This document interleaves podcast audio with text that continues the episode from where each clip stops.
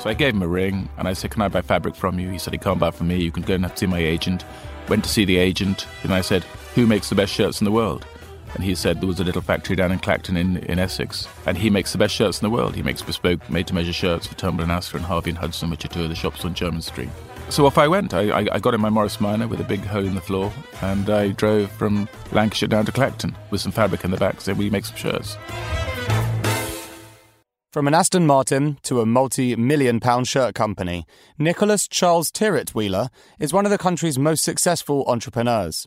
After being left £8,000 from a great aunt, Nick used the money to purchase the English dream, an Aston Martin DB1. One year later, Nick sold the same car for an eye watering £75,000 profit. This profit became the funding that set Nick up to become the powerhouse he is now.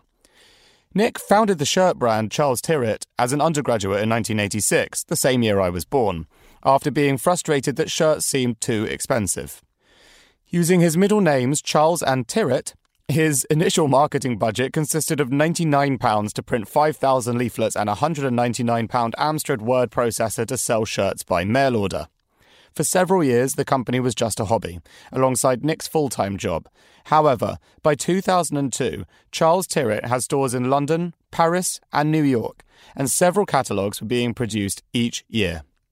Now, the figures that are thrown around with regard to the luxury shirt company are rather more proliferate. For example, in the year ending the 1st of August 2015, Charles Tyrwhitt sells up £173 million and profits rose to £18.6 million. Staggering success. Today, Nick and his equally impressive wife, Chrissy Rucker, the founder of the White Company, live in a village outside of Oxford with their four children and pets, taking high achieving to new levels. And now we get to hear from the inspirational entrepreneur himself. So, Nick, how are you doing this morning? Uh, yeah, no, not too bad. So, you know, we were just doing uh, Rich's usual sound check, and uh, he happened to ask you an interesting question, which is what you had for breakfast. Would you like to share with us where you've just been and what you've had for breakfast and why? I had absolutely no breakfast because um, I am on an 18 hour fast. I've been reading this book called How Not to Die, which is the sort of book you read when you get to 53 it tells you to become a non-drinking vegan with a, with a couple of days fast, which is uh, what I'm doing. Very exciting. And do you believe everything you read? I think I've sort of fallen into the uh, the new the sort of millennium problem of not really being able to read anything. So I actually have to do it on an Audible book because I lose concentration when I read. Same here. I can't do anything other than Audible. So I listen to Audible and I find my even then my mind sort of wanders a bit. So uh, do I believe everything I hear on my Audible book is probably more the question, and it's sort of more that I sort of zone in and out. But the bits I hear sound quite compelling, actually. It's mm. quite a hmm. good book. So you break the ice with a quick fire round uh, beyond what you've had for breakfast. So, university, academia, or university of life? University of life. Go on. Why? What have you learned in the University of Life that you can't learn in a real university? Well, I went. I did go to real university. I think the great thing about real university for me is it gives you a, it gives you an opportunity to start a business under the umbrella of university. Unless you want to do something quite specific and valuable, like become a doctor or an engineer or something where they actually work you quite hard, mm. you can end up doing a subject where you don't really enjoy it um, I did geography, which I had really no interest in at all. I only, I only did geography to get into Cambridge, and slightly surprised when Cambridge said they didn't want me. So I ended up at Bristol doing geography. I was doing sort of, you know, six or eight hours lectures a week, and I didn't really learn very much. I think life is about getting on with people. That's the most, you know, the old cliche is that it's all about people, whatever you're doing. I suppose the only thing I did learn at university was to get on with people. You know, you build some great friends. But I think uh, you equally do that in uh, just getting out there and doing something interesting and different. So university is is is is not overrated. really. I think it's overrated. Okay, fair enough. And uh, you've just travelled in from Oxford, as I said. So Oxford or London? I cannot possibly say one or the other. I absolutely love having both. Okay, good um, answer. It, it's sort of it's it's it's all about contrast. Life is about contrast. Fair enough. So shirts or ties? Speaking of contrast. I have to go with shirts. I have to go with shirts. I think it's an absolute disaster for mankind, but ties are sort of fewer people are wearing ties, which you're is not wearing really a tie right now. It's disappointing. No, well, I only I only took it off as I was coming in because I knew this wasn't a this wasn't a video session. Are you, are you offended just, that we're both in? It's a very warm room. I, am garments. I am I am extremely offended. You both look extremely scruffy. I know. I'm really sorry. chance. My, no chance in life. Um, okay, so you're trapped on a desert island and you can bring three things. So what would they be? Well, now that I've become a non alcoholic vegan, I would not even dream of taking a rum punch. The thing is, if you're a non alcoholic vegan who does intermittent fasting, then technically the three things you need are yourself, your mind, and your pure lifestyle and love for the, the universe. You're, you're so- answering the question for me, which is extremely convenient, so thank you very much for that. What do I absolutely, what do I love? I love old cars, so I'd bring a little old car. Don't know how big the island is, and I don't know if it has a road. But to me, cars, old cars are like art, so I could sit there staring at the car them most of the time. I take a camera because I love taking photographs. It could get a bit boring actually if you're sitting on an island with I don't even know it's got a tree. There's, there's a tree. Has a tree. I could take some sort of quite artistic pictures of a tree, and I love my business. Can I take my business with me? Absolutely. You've got no customers on that island, but you know, you might as well have your, your Charles I've hardly Tyrwhitt got any customers now, so that's fun. Okay, well, look, you love cars, so Morris Minor or McLaren? Oh, I absolutely, definitely go for the Morris Minor. Morris Minor every day. Okay, good. Uh, life as an entrepreneur, married or single? Um, I would go married, actually. Yeah. Married. I guess quite unique. Your wife is an entrepreneur as well, so I think I'm very. I mean, the thing about an entrepreneur, entrepreneur is, especially at the beginning, it, it can be quite stressful, and it can be. It's quite high risk, and you worry. Basically, you worry about cash. There's nothing more British than the statement that it can be quite stressful, and you do worry. So, uh, And I think so. so, so, so one of the great, facts. thi- but one of the great things about being married to an entrepreneur is that you effectively have you have two businesses. Chrissy started the White Company before we got married, and it's been a it, it, it it's been nice having two businesses because you can take that little bit more of a risk in in I could take a little bit more of a risk in Charles Tyrwhitt, knowing that if it really did everything go wrong and it did go bust, we still had the White Company that does make sense. especially if you've got a, if you, you know, if your children start coming along, or you know, you you just suddenly think I can't take this risk mm. because if it goes wrong, I can't do it. But if you've got two businesses, you can. Okay, so from Ludlow to Eton to Bristol to Bain, your journey was a varied one. Where did you pick up the inspiration that has got you to where you are today? I always wanted to start my own business. For an entrepreneur, the only thing you have to do is you have to really want to start your own business. And once you decided that, you just have to go and do something. It doesn't matter what it is. I think a lot of people want to sort of, uh, you know, everybody wants to start an Amazon or a Google or a Facebook, but ultimately not everybody can do that. So you go and start anything. And I think when I was tiny, I remember my father used to take me. Used to we used to go and uh, we had a little flower business, and literally, this is literally when I was about five or six. And I used to go, we used to get up really early in the morning, pick these flowers, put them in boxes, take them to Wolverhampton Market. And that to me was just magic. You could pick flowers out of the garden that to me cost nothing. And you take them to Wolverhampton Market and they give you some cash. And it was just magic. And I think that was sort of the inspiration for wanting to have my own business. I used to go into work with my father on Saturday mornings. I'd open the post. And if there was a check, he'd sort of explain that he made agricultural machinery and it was people buying a, a hedge cutter that he'd bashed into shape, and they were paying more for the hedge cutter than the metal cost in the first place, and it was just it was just magic. And, you know, in terms of going after the shirt industry, did you have one of those sort of insights of you wanted to work somewhere where, you know, there's enough demand? Everyone has one, so how can you stand out? Or was it just not No, that it kind was of... it was. I, I I've never been one to sort of really sit down and think things through. I just decide on something and I go and do it. Mm. So you know, I had a Christmas tree business which was a disaster. I had a I had a, um, a photography business that was sort of all right, but wasn't going to do anything special. I had a shoe business which was an absolute disaster. And when the shoe business didn't work, I thought, what can I do instead of shoes? I know, I'll do shirts. Have you ever taken investment for Charles Tyrwhitt? No, absolutely, definitely not. Amazing. No way. So, and the whole business is 100% owned, or how does that work? Uh, the business is well, it's ninety five percent owned. Actually, five percent is is owned by by a guy who I met at Bain and Company, which is my only job I ever had, and he and we worked together for fifteen years. Lovely. Okay. I mean, that's really, really rare. I think it's really, really important, though. You know, people always said to me, "Look, as an entrepreneur, you can either have a small slice of a large pie or a large slice of a small pie." And I think that's true if you're the sort of entrepreneur who wants to start a business, build it up, sell it, move on. If you're the sort of guy who wants to start a business and if you want to make it a lifetime business, and I think I'm quite rare in that I wanted to make it a lifetime business, I knew that I wanted, effectively, I wanted a large slice of a large pie. I've always been a bit greedy. And when you say it like that, it sounds like you'd never sell. Is that right? I'd never sell. Oh, okay. Never sell.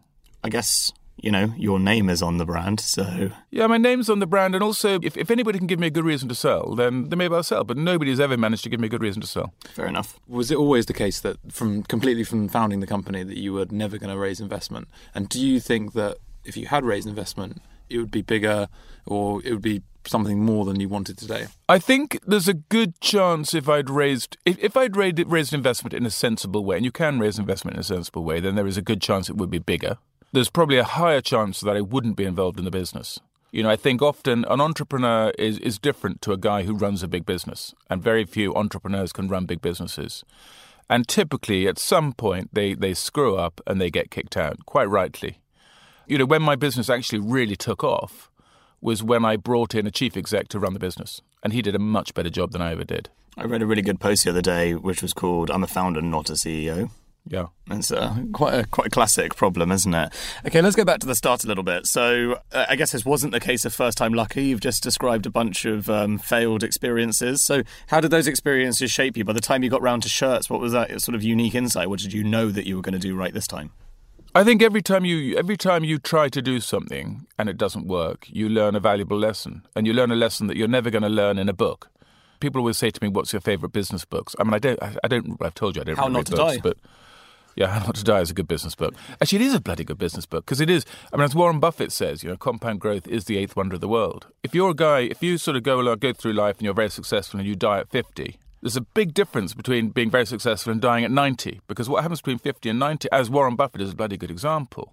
Warren Buffett's now nearly 90. Uh, age 50, you know, he was a successful guy, but not that successful.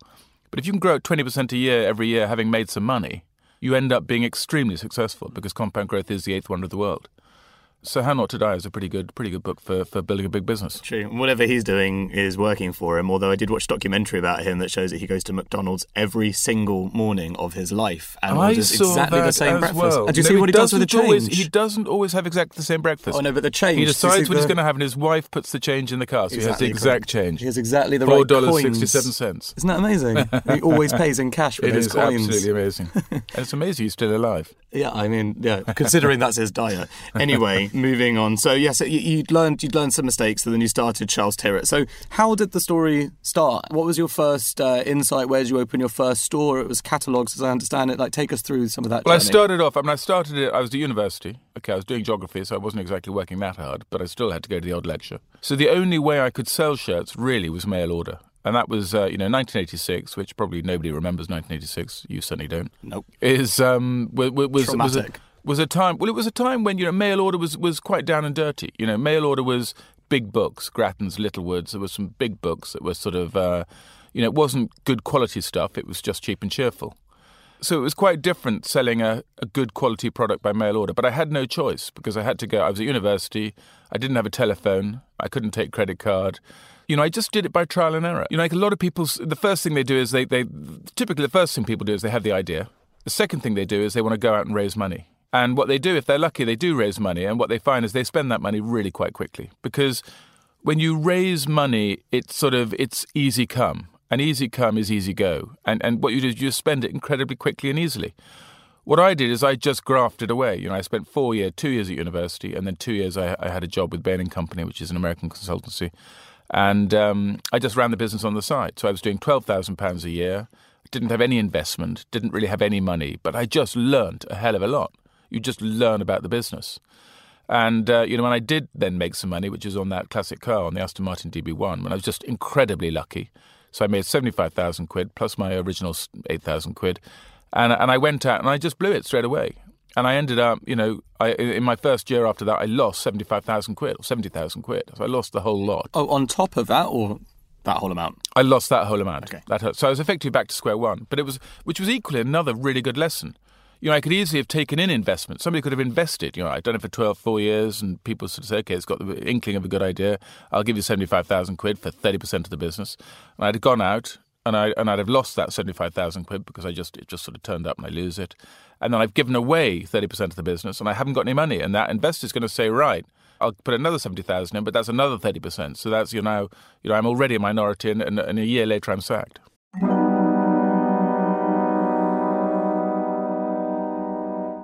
If you're trying to grow your startup and you're dealing with companies outside of the UK, you're probably going to need ISO 27001 at some point. It's not the sexiest acronym, but it's basically the global standard for proving your security practices are up to scratch, like how you handle customer data.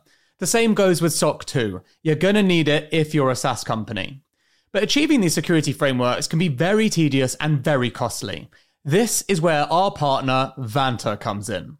Vanta automates up to 90% of the work for certifications like ISO 27001, SOC 2, GDPR, HIPAA, and more, getting you audit ready in weeks instead of months, and saving you up to 85% of the cost.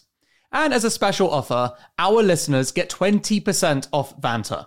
Just head to vanta.com slash secret leaders. That's V-A-N-T-A dot com slash secret leaders for 20% off. There's a link in the description.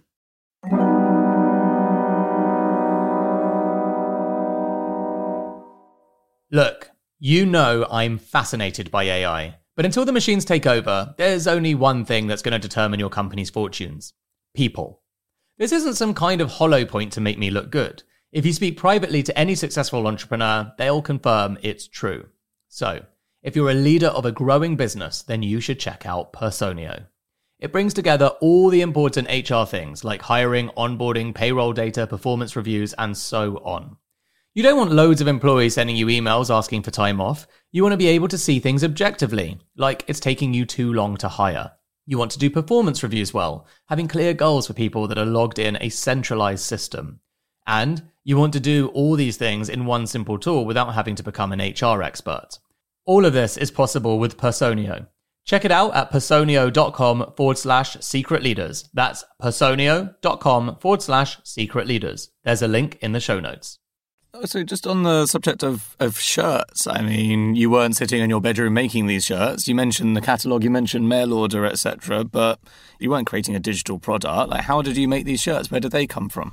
I mean, as I said, I'm, I'm not somebody who thinks things through. If you've got to do something, you get out and do it. So I decided I was going to do a shirt business because the shoe business hadn't worked. And I was talking to a friend and I said, I'm starting a shirt business. And they said, Where are you going to get the shirts? And I said, Gosh, that's a really good question. So I thought, where am I going to get the shirt? So I said, I don't know. And they said, I've got a friend whose father makes cotton in Lancashire. Why don't you give him a ring? So I gave him a ring and I said, Can I buy fabric from you? He said, He can't buy from me. You can go and see my agent. Went to see the agent, said, Can I buy some fabric? He said, Yeah, you can buy some fabric. And I said, Who makes the best shirts in the world? And he said there was a little factory down in Clacton in, in Essex, and he makes the best shirts in the world. He makes bespoke, made to measure shirts for Turnbull and Asser and Harvey and Hudson, which are two of the shops on Jermyn Street. So off I went. I, I, got in my Morris Minor with a big hole in the floor, and I drove from Lancashire down to Clacton. And I said, and with, with some fabric in the back, said, "Will you make some shirts?" Okay. how did you how did you market this? So you mentioned mail order catalogs. No, well, yeah. So what I did is I, I saw an ad in the back. I always loved photography, and there was an ad in the back of Amateur Photographer, which was a magazine. I don't know if it still exists, but it was you could have five thousand leaflets printed for ninety nine quid, and so I got uh, eight shirts, took one photo of them, and I had this A5 leaflet printed one side with eight shirts. And then I sat in my room at my Amstrad PCW152, uh, which was an extremely good little word processor, tapped in names and addresses of. I had a second cousin who was in the 17th, 21st Lancers, and he gave me that old address book. I tapped in names and addresses from old officers from the 17th, 21st Lancers, and I sent them a, a handwritten letter with a hand signed with a you know, trying to make it really personal with a little leaflet with eight shirts on, and people started to order them rather slowly. So just give us some, um, well, not even ROI conversion rate on that. So 5,000 leaflets. Do you remember how many shirts you sold? Well, the, the first four years I sold, well, I did £12,000 a year and I was selling them at £28.75. So I'm sure you can do the maths. I you, you presume incorrectly. Absolutely not.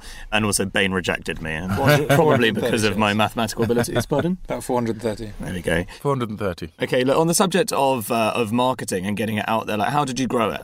So, I mean, that, that's the first 5,000, that's the first four years, that's fine. So, what about beyond that? I then discovered something called 20 doubles, which were little ads on the front page, typically on the front page of the Times or the Telegraph, which was a 20 centimetre double column ad, which, again, you probably don't remember, they used to every, every day there was an ad in the bottom right hand corner of the front page, or quite, or maybe the front of the business.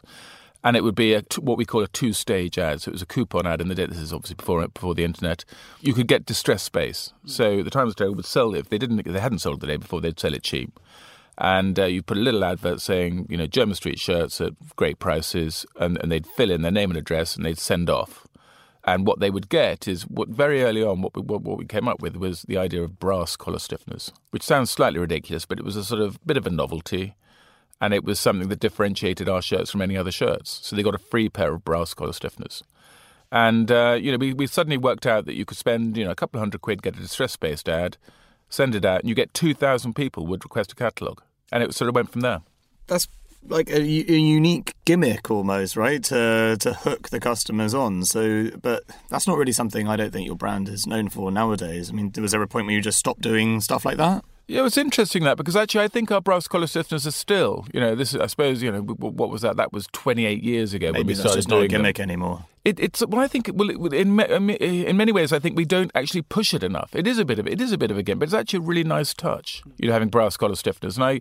I get a bit cross when you know our brochures, which you know I don't do the brochures anymore. But I, I you know when I when I see the brochures, I, I, get a bit cross that we're not pushing them a little bit more because I think that is part of the heritage and it's part of what makes us different. Has anyone ever told you that they just have no natural understanding of how to write down the name of your brand? Has, anyone had that process? Whilst, whilst I was a writing the interview, a lot of people. I mean, I that. can say Charles Tyrwhitt after I've practiced. But it's so interesting because actually, you know, if you were to work with advertisers or whatever, they'd say like you can't call the brand that because no one can say it. But then it's almost its own charm. That it's probably the only brand I would see on a high street that you take a second take at because you just can't say it. Yeah. In your mind. Yeah, it's not the cleverest thing in the world. But in a, in in a weird way, it is because you remember it as that brand you can't really pronounce. Yeah. So then, and you say that you describe it like that to someone else, they're like, "Oh yeah, that Charles Tyrwhitt something," and you're like, "Actually, well, it's it a bit sense. like. I mean, it's. A, I mean, yeah, that's right. I mean, it's a bit. I mean, there are there are other brands a bit like that. I mean, Vilebrequin. I never Mm. know quite know Vilebrequin, Vilebrequin, Vil- and even so, someone like Ralph Lauren. Oh, Zegna. I'm Ralph not even going to bother trying to say the first Zegna. name. I Yeah. had somebody call a, a bar bar chain Alberoni. That's all bar one. Uh, right. It was just they the, the old logo used to be all one word, and they called it. They thought it was Italian. That is really good. okay, yeah. So anyway, I mean, it's, a, it's an interesting thing, but you must have had a few people tell you along the journey that you know you've got to change it. Yeah, we had when it became a big deal was when the internet came along because you know I called it Charles Tyrwhitt. My name's Nicholas Charles Tyrwhitt Wheeler, and it But just Nick Wheeler is Nick Wheeler. just. But it's fascinating. I mean, Nick Wheeler's a very good British name. yeah, but it doesn't sound great, does it? Nick Wheeler shirts, Nicholas Wheeler I shirts. mean, not now when you're trying to make it sound crap like that. yeah, I mean, I don't know, and, and and also I suppose I just quite like the fact it was sort of hiding behind my middle names as well in a way. yeah, that makes Um, sense. You know, and Charles Tyrwhitt also, you know, being Jermyn Street, sort of being oldie English and traditional. Charles Tyrwhitt sounded quite old Engli- English and true. traditional. Uh, Just on the topic of you wanting to hide behind your middle names, um, are you publicity shy? How and how's that developed over the years? How do you feel about that? You know, I'm just a guy with a shirt business, so I suppose it's sort of you know, it's not the most interesting thing in the world. What actually, what I love doing is I love trying to persuade young people to start their own business if starting their own business is the right thing for them. Because I think a lot of people have there's a bit of a mystique around starting your own business, and people think you know they only see they see the huge successes, and they think if they start a business they have to be a huge success, without realizing that you can just have you know I have loved pretty much every day of my life you know, because I love the business. So I love trying to get other people to to um, to start a business. So from publicity, from that point of view, I quite like. People, what people tend to want to do is sort of talk numbers, which I find, you know, people sort of say, you know, you must be very rich. I don't feel very rich because I just want to grow the business. You know, I think living in a, a small house is much better than living in a huge house. And I've sort of, to be honest, I've sort of done both. You know, and actually, there's a hell of a lot to be said for just keeping things simple and you know you're incredibly lucky if you don't have to worry about money but it's not something i want to you know if you go out and start seeking publicity people will tend to try and shoot you down it seems to be a sort of peculiarly english thing Yeah, that's fair. I mean, I, I think just where I challenge um, what you just said, which is really interesting. So you know better than anyone how hard starting a business is, and even harder than that is sustaining one. And yet, at the same time, you're like, you know, I'm just a guy with a shirt business. But it's not really true. There's Charles Tyrwhitt stores on most high streets, and that is an impressive feat. Yet you want to encourage people to go and start businesses. And so I think from a comms point of view, I think what's really valuable is actually sharing just how bloody hard it is to have a business that you started 31 years ago that's still on the high street and growing.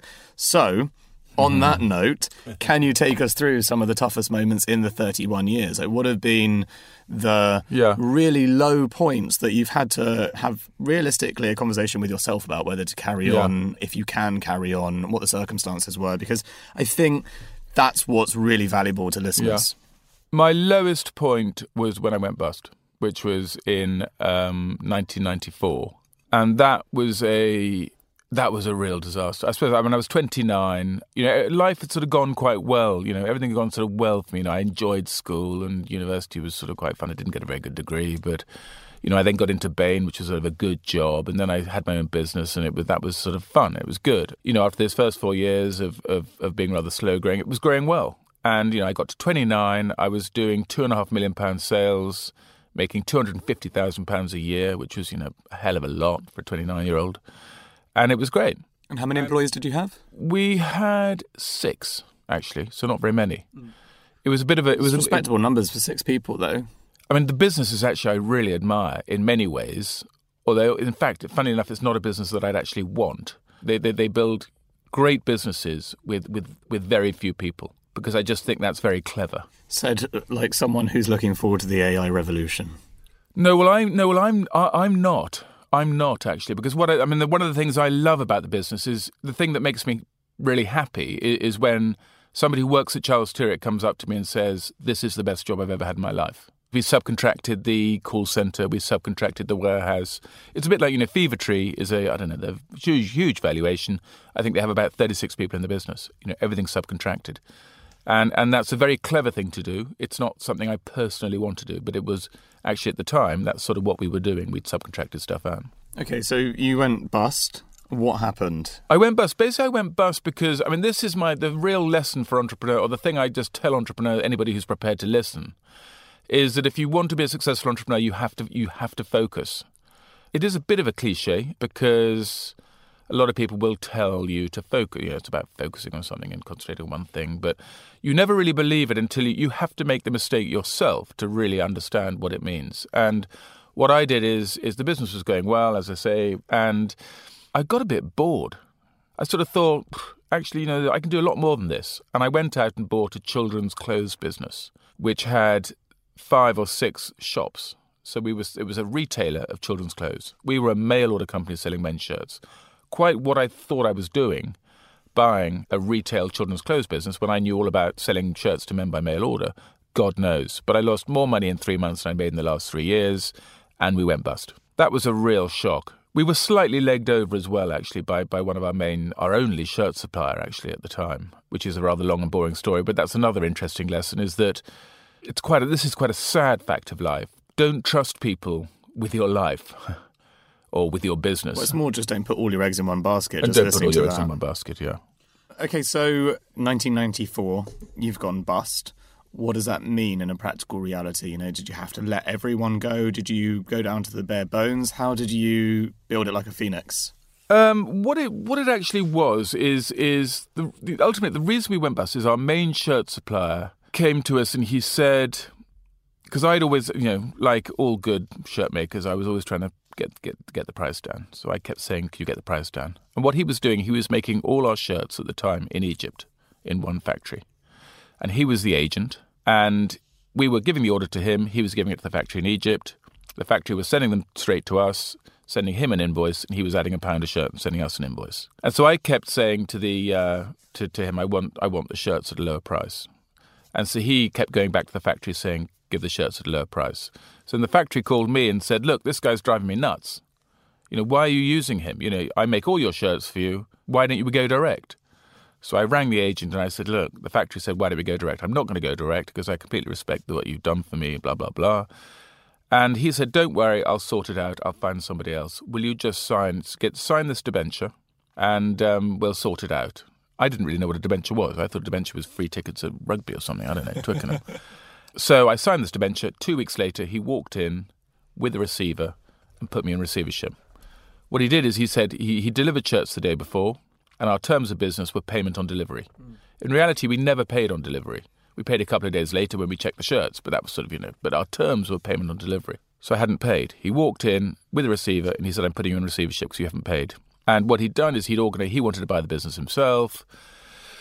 So it was all a bit of it was actually a bit of a stitch up. It didn't help that we were short of cash. I mean, I could have paid you. I said, "Well, that's ridiculous. I'll pay for the shirts you delivered yesterday." He said, "No, it's too late now. You're in receivership." So it was a it, it was a bit of a scam. But what we had to do, the business was um, it was too small really to be on anybody else's radar. And I guess if you didn't have investors, etc., your support network was probably quite small in terms of who could actually help you. Did you have advisors, mentors? What was your support network like? I had the the bank were incredibly sympathetic, which was NatWest, who completely saw it as a complete stitch up. And really importantly, and this is sort of uh, again, you know, am I the luckiest person in the world? Yes, I am, because it ended up we had to buy the business back from the receiver, and I and I, I, I didn't have any money. God knows why, but my father mortgaged his house and lent me 250,000 quid. And he could have, you know, we could have gone bust again. And, you know, I will always be indebted to him for that. He just sort of had faith in me. Um, I always used to think he thought I was a bit of an idiot, but he obviously thought I was sort of. Do you have brothers or sisters? Yeah, I've got two brothers and a sister, yeah. Okay. Older, younger? I've got an elder brother, an elder sister, and a younger brother. Okay. So, Interesting. Um, Are you the only entrepreneur in the family? No, my elder sister's an entrepreneur. And in many ways, my younger brother is an entrepreneur, but he's a we have a slightly different sort of genetic thing where I just I'm a bit of a plodder, so I start a business and I just bloody well keep going. He's sort of a bit more. You know, he starts a business and he wants it to work straight away, and he pushes like mad. And if it doesn't work, then he moves on to something else. So we're sort of there's just a one slight sort of different sort of gene in there somewhere that makes us slightly different in our approach. Interesting. Did you pay the um, 250 grand back? I paid the 250 pound back. I paid it back very. He charged me 10% interest, actually, which at the time wasn't that bad. It sounds quite, but you know, and, and, actually, I paid it back. You paid it back really quickly. You know, it was it was just a great little business. You know, it was generating cash, and I paid it back. It took about six months to pay back. That's fantastic. Okay, so uh, that was the lowest moment. Did anything like, like, that happen again, or you mentioned a lot about being the luckiest man alive and very I charmed? Think it, so um, did it just go? no, no. It happened. The, the same thing happened again, actually, in 2005. Okay, can you take us through that? 2005. Well, I always think with an, as an entrepreneur, the, the the one thing you have to do is you have to decide who is the right person to run my business. And for a long time, it will be the entrepreneur, but it comes a point when it's no longer the entrepreneur and the entrepreneur needs to get in somebody to run the business. So I brought in a, uh, I brought in a guy to run the business, and he came from Ralph Lauren. He'd never actually run a business before, but we um, went down a route of going into diversifying out of just men's clothing, men's shirts, into women's clothing and children's clothing which is like God. Never learning from your mistakes. I? That's amazing. Never learning from your mistakes. This is a great um, lesson for everybody listening, I guess. Uh, that's the main thing. You're passing it on. So you've had two busts, and right. both of them were related to. Um, well, the um, second the second wasn't a bust, but it was damn close to, to a bust. But both related to children's clothing. So saying you're both just never going to go into children's again. clothing is not. Fa- if if I go into children's clothing again, as Steve Redgrave would say, you can shoot me. um, just to be clear, that quote is not related to Steve Redgrave talking about children's clothing. I guess just not enough children need shirts. Who knew? Yeah, I think that's probably right. So, um, look, just to wrap up there. So, what was the difference between the second time round? So, you almost went bust the second time round, but you didn't quite. Had you built up a better support network? Did you have better processes in place? There's that sort of curved journey of ups and downs through the life of an entrepreneur, but every I think time I, it gets a bit better. So, what was better this time? Well, I think usually, I mean, the, the answer to most questions is is is, is people. Effectively, what happened is that we ended up with a hell of a lot of stock, women's and children's clothing that, that we couldn't sell so we had about nine million quid's worth of stock. The business, you know, it had been when, when the when the new chief exec came in, we were doing forty million pounds sales, making four million pounds profit. So again, you know, great business, moved on a lot from 11, 11 years earlier. But we ended up with this stock that we couldn't sell. And I, and I, and I think in a, in, a, in a clothing business or a fashion business, the one thing that really kills you is having stock that you can't sell because that is, is cash tied up and the cash dries up and, and, and you go bust and I had a small loan. I'd bought some. Pete Higgins used to have 27%, and when he left, I'd bought 22% of his 27%, which, and I'd taken a small amount of debt for that. And NatWest had lent me the money, or Royal, Royal Bank of Scotland, whatever they were then called. They were extremely aggressive. And what I did is I brought in a, a, finance director who was just absolutely brilliant. I mean, he could juggle suppliers, the bank, He was just, you know, he was brutal. He was incredibly scary, but an absolutely lovely guy. And he, over the next two years, guided us through this, you know, the bank being incredibly aggressive, saying they'd carry on lending us the money, but they wanted 30% of the equity. I mean, they, just, they, they behaved absolutely disgracefully. So, perfect segue. One of our sponsors for Series 2, gratefully, is La Fosse, who are recruiters and headhunters. And thought you, is... I thought you were going to say RBS. That's good. um, no, we haven't got that much money for the series, sadly. They don't have much money either. no, that's true. Um, that's because uh, they keep loaning it to Nick, and he keeps almost going bust with it. So, you just mentioned great people the second time round. Where did you go to find great people? How did you? What did you look for? And you know, you've also mentioned um, about the people that work for you and how happy they are. Where do you go to find these great people? As an entrepreneur, it's a, it's a really difficult one because, you know, really great people with the best will in the world are going to be very hard to find if A, you're not going to pay them any money, and B, you're not going to give them any equity. And I always knew I wasn't going to give any equity because I'm never going to sell the business. So the equity is effectively never really worth anything. So I'm not going to give any equity. And when you have a little business and you're struggling away, it's very hard to pay people a lot of money. So to pay to, to, to find great people to come to you with no money and no equity is, is very hard. So at the they beginning, really like shirts. They have to they have to really like shirts, or you have to just you have to get them really young before everybody else thinks they're a great person. And I think that comes down to it's sort of it's that, just that emotional intelligence. Oh, now I'm getting the you know the interest in the children's business. You, know, you start training them as their six or seven year olds to love shirts. Make them love their shirts. Exactly. Bring, bring, them on. Yeah, you and Steve Redgrave with that strategy. so I think, but I think it, so. So you I mean, I can't, I, sorry, I can't quite remember what the cliche is, but but you you you you hire for attitude and, and train for you know you hire, you hire attitude basically, not not what, they, what, they've, what they've done, train for skills, whatever it is. Sure, it's such a great cliche, I can't remember it. But it's it, so it's about attitude. So so you know you, you you'd hire young people who just shared that sort of enthusiasm, and as you get bigger, you can then hire you can hire great people. As when you can when you when you can afford it, you can hire great people. Hey guys, this is Luke here, co founder of Contour Space. Sorry to interrupt this awesome podcast, but I just wanted to tell you a bit more about us. We're a startup ourselves, helping awesome companies find amazing office spaces from start to finish, whether you're looking for a couple of desks to your next big HQ. We take care of the whole process from start to finish, and our service is completely free. Check us out on contour.space.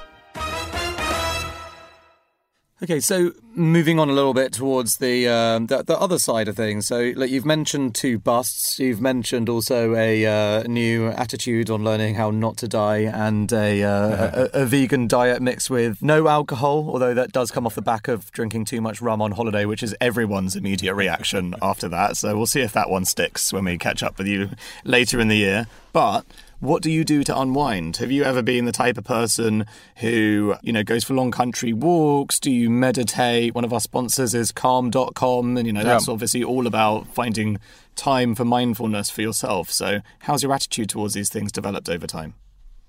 I'm quite impatient and I find I can't concentrate on nothing for very long. So I find mindfulness quite difficult and I find meditation quite difficult. But I think you know everybody does when they first start, but you have to persevere. And it's funny because on the one hand, I see myself as one of life's great perseverers. I should be able to do it, but I suppose you have to want to do something. If if you want to do something, then I suppose you'll do it. And and I guess I don't really want to do that. So what I I do love. I mean, I like going for I like going for walks. Um, and you've got pets as well, so you go. We've got a lot of pets. We've got a lot of pets. We've got two pigs, nine horses, four dogs, one fish, two fish. You don't go for walks with a fish, though. I'm not keen on the fish, actually. The fish are pain. Any cats? Just put them near the fish. No cats. Although we've got a lot of rats, and I'd quite like to. I'd quite like cats to get rid of the rats. There we go. Someone, someone who's seen the uh, the food chain chart and understands where to go next. Okay, so have you, you, you? know, you didn't actually answer this earlier, but have you had any um, mentors? I mean, you're probably the first person ever who's used NatWest as the answer to that question when it came up. But assuming that that doesn't necessarily count, have you had anyone that's really helped held your hand and helped helped you at any points? The funny thing is, is I mean, the answer to that's no. And it sounds funny saying that in, in 2018 because, you know, the whole mentor thing has become a big deal. Well, you yourself have said that you, you are now really passionate about helping other people. So obviously, you, it does motivate you in some way too. Yeah, well, I like to motivate people to start their own business. I don't think I'm a great one-on-one mentor because I'm a bit impatient. But when I started my business, you know, not many people starting their own business, and, and the, the idea the idea of a mentor just didn't really exist. You know, it just wasn't something nobody had, and people just didn't have mentors. Now, you know, everybody's got mentors, and I and I think everyone's got mentors for a very good reason because you know I have made a lot of mistakes, and I, and I can tell people about those those mistakes. And it's a bit like you know with my wife. You know, she started her business you know a few years after I started mine, by which point I'd made a lot of mistakes, and I probably did help her in the early years to not make those mistakes. So in a way, I was a bit of a mentor to her. Have you ever had any clashes with that? You know, it's obviously such a fine line when talking to a loved one or giving advice and being helpful and being and being received as patronising when you're trying to actually help. Have you ever had any conflict there? Not really. You know, I think, I mean, you know, when I was at school, my only real claim to fame at school was that I, I, I, never called anybody sir. I didn't like anybody telling me what to do. So that, and then in a way, that's one of the reasons why I wanted to start my own business. I didn't want anybody to tell me what to do. I wanted to have my own business because it put me in control of my own destiny. So I've always been very acutely aware of that in other people. You know, if you know, I'm sure Chrissy wouldn't want me to tell her what to do. I mean, you've got such a, you know, on the subject of your wife, you've got such a high achieving partner in crime. You know, does that ever intimidate you? Do you do you have any sort I, of I am always very battles? very intimidated by my wife. Okay, yeah, good. But I, said said like every husband I walk ever. I walk a few steps behind her, and it's all absolutely fine. Good. Okay, fine. Before we leave the subject of mentorship, etc., you know, other than from NatWest, what is the best piece of advice you've ever been given? I think probably without wanting to repeat myself, but stick to the knitting. Stick to the knitting. Stick to the knitting. Is that a cliche? I don't think I've ever heard that one before. Have you never heard that? No, I've not heard it. Either. Am I showing my age? Yeah, definitely. If you've got anybody who's listening who's over about seventy, they'll they'll they'll, they'll know that. I think podcasts sort of... are very popular with people over seventies. We're fine. I also noticed your uh, your pun earlier of uh, a stitch up. So uh, the knitting and the stitch up, perfect. Stick to the knitting is just it's, it's basically um, stick to what you know and do it really well. I, I want to be the best shirt business in the world. But I think one of the really important things I think with people who want to have their own business is to be very clear in their mind and make sure everybody in their organization, however small, and if it's just them, fine, but if it's other people, be really clear about what you're trying to do. It's, I suppose, related to stick to the knitting, but it, it, it's this idea of, you know, I talk to people who want to start their own business. I say, what are you going to do? And after five minutes of them rabbiting on, I think I haven't got a clue what they're trying to do.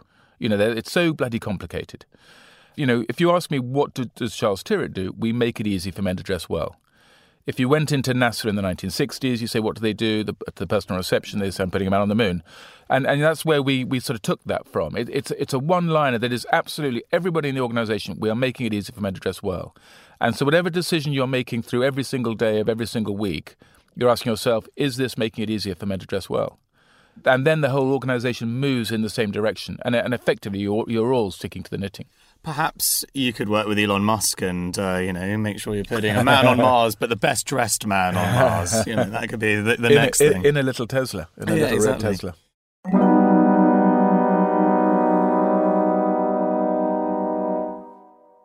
Coming on to the final part now. So, um, a little bit, obviously, we've touched on this anyway, but what is your opinion on work life balance? I mean, it sounds to me like there is no such thing. You just love work. I think there is, there, there, there is no such thing. You know, it's very important to have a broad range of interests, I think. And it's important to love doing different things. You know, I, I absolutely love my business, but I don't run it. So I do. You're chairman do, now, correct? I'm chairman, yeah. And it's done far better since I stopped running it. You know, you, there are much better people to run it than than, than me. Does it does it take a, a, a little bit of discipline to not get involved, or when you originally did that? Because presumably, like you were saying about the catalogue, it annoys you when you don't have the collar stiffness in there. But how much do you go? Right, we need to do that. Yeah, you can't. You, you it does take discipline, and and and in many ways, that first chief exec I had, who was the guy from Ralph Lauren, which didn't work out.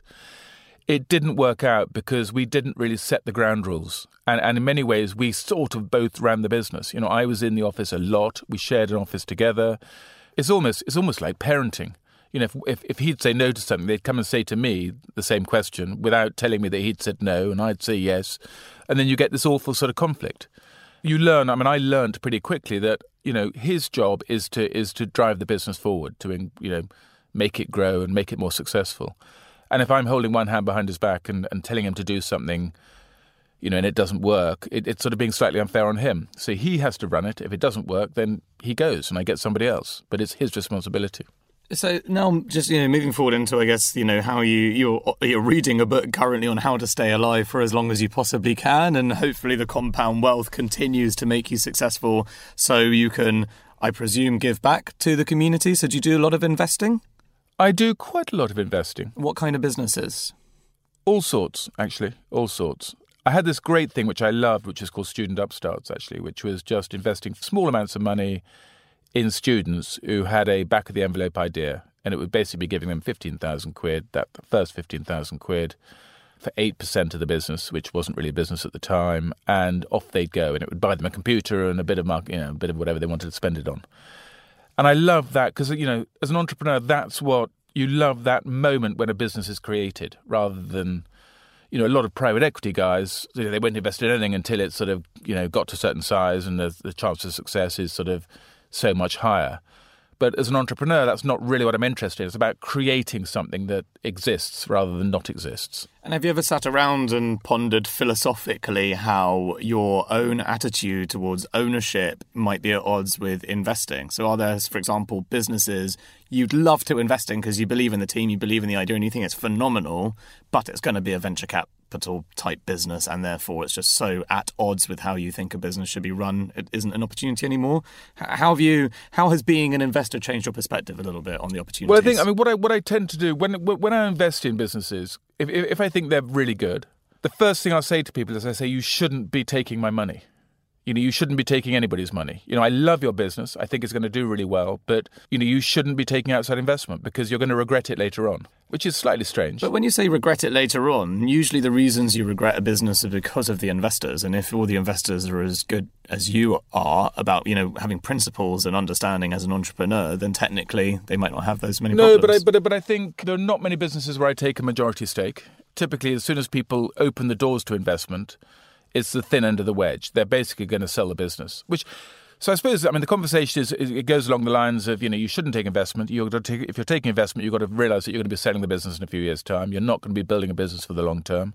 And some people that's what they want to do, and that's you know I'm not going to tell them what's right and what's wrong. And what I've done is not necessarily right. And a lot of people look at me and think, what a saddo. You know, he's been flogging shirts for 32 years when, you know, life's not a dress rehearsal. You only get one chance at this. Go and do lots of different things. And life's not a dress rehearsal is the Bain interview question. I know it because that's what basically didn't get me in. So just to prove that you obviously have left your uh, your mark there and uh, kept, kept a bit of DNA from them. um, okay, so the last question is a two-parter.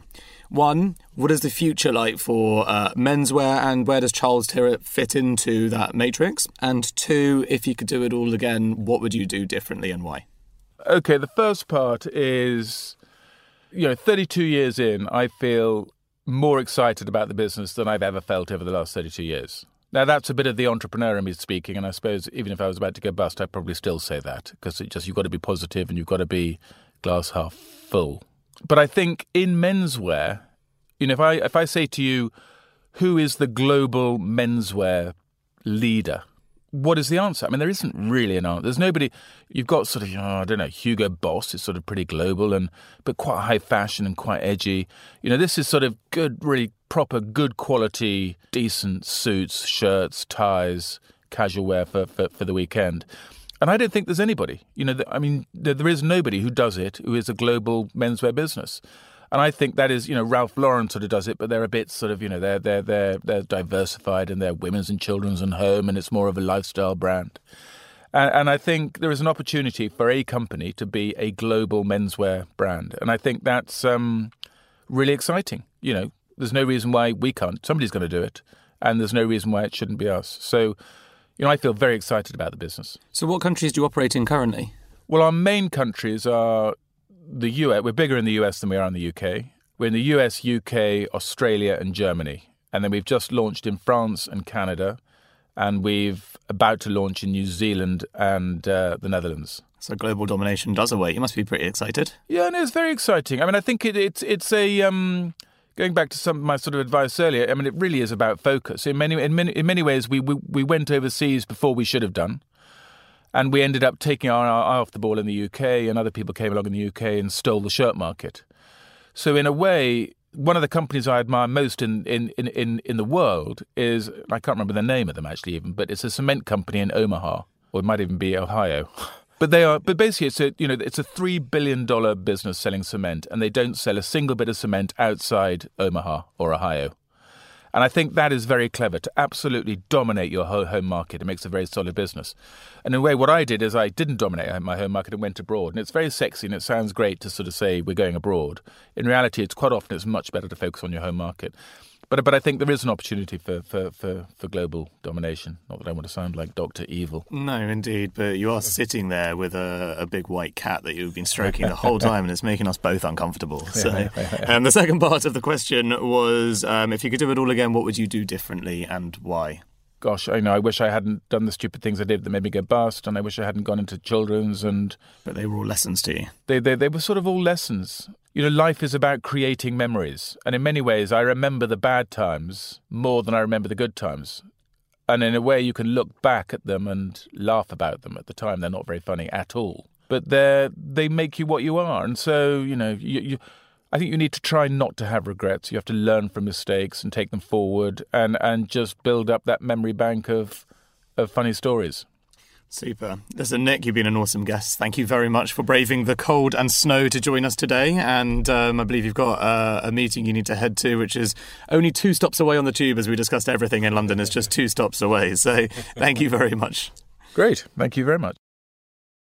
Here at Mindset Win, we want to give you the tools to become better at what you do. Taking inspiration and wisdom from our guests, we will hear stories, strategies, tips, and tricks. Told by leading names in sport and beyond. Who know what it takes to get to the very top.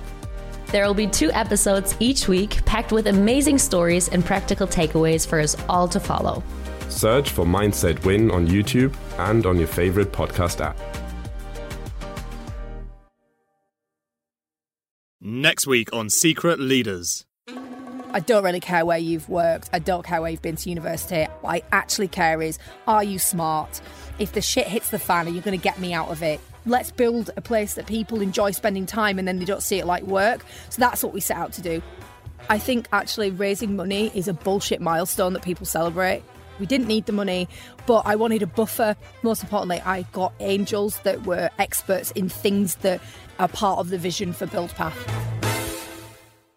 Well, if listening to the soft, some might say posh, British voice of the mild mannered and calm Nick Wheeler this week was too gentle for you, next week we've got the very vocal, very dynamic, and very mm, northern and rather opinionated Alexandra Depledge, who started the marketplace business Hassle.com with no technical or industry expertise, which she then sold for a reported £30 million and is now in reinventing the way home extensions and more are designed and built with Resi, architecture reimagined for the 21st century. She's bold, brash, and has pretty much no filter whatsoever. So if you want to hear a great story and spit out some of your morning tea or coffee out in a mix of shock and laughter at her responses, then tune in or you'll miss out. See you next week. Don't miss an episode by subscribing to us on iTunes or Spotify. Just search for Secret Leaders. You can also check out our website at secretleaders.com for show notes and behind the scenes of each interview. Hi, I'm Simon LaFosse, the founder of LaFosse Associates. We're a young, high growth, and co owned business, and we're experts in attracting talent. If you want to build a great team, or you just want advice, please get in touch. We run free seminars, and we'd love to see you there. Thanks for your time. This episode was hosted by Dan Murray, produced by me, Rich Martell, edited by Harry Morton at Lower Street Media, and if you're hearing this, that's probably thanks to Jennifer Osman, our marketing whiz from Canada.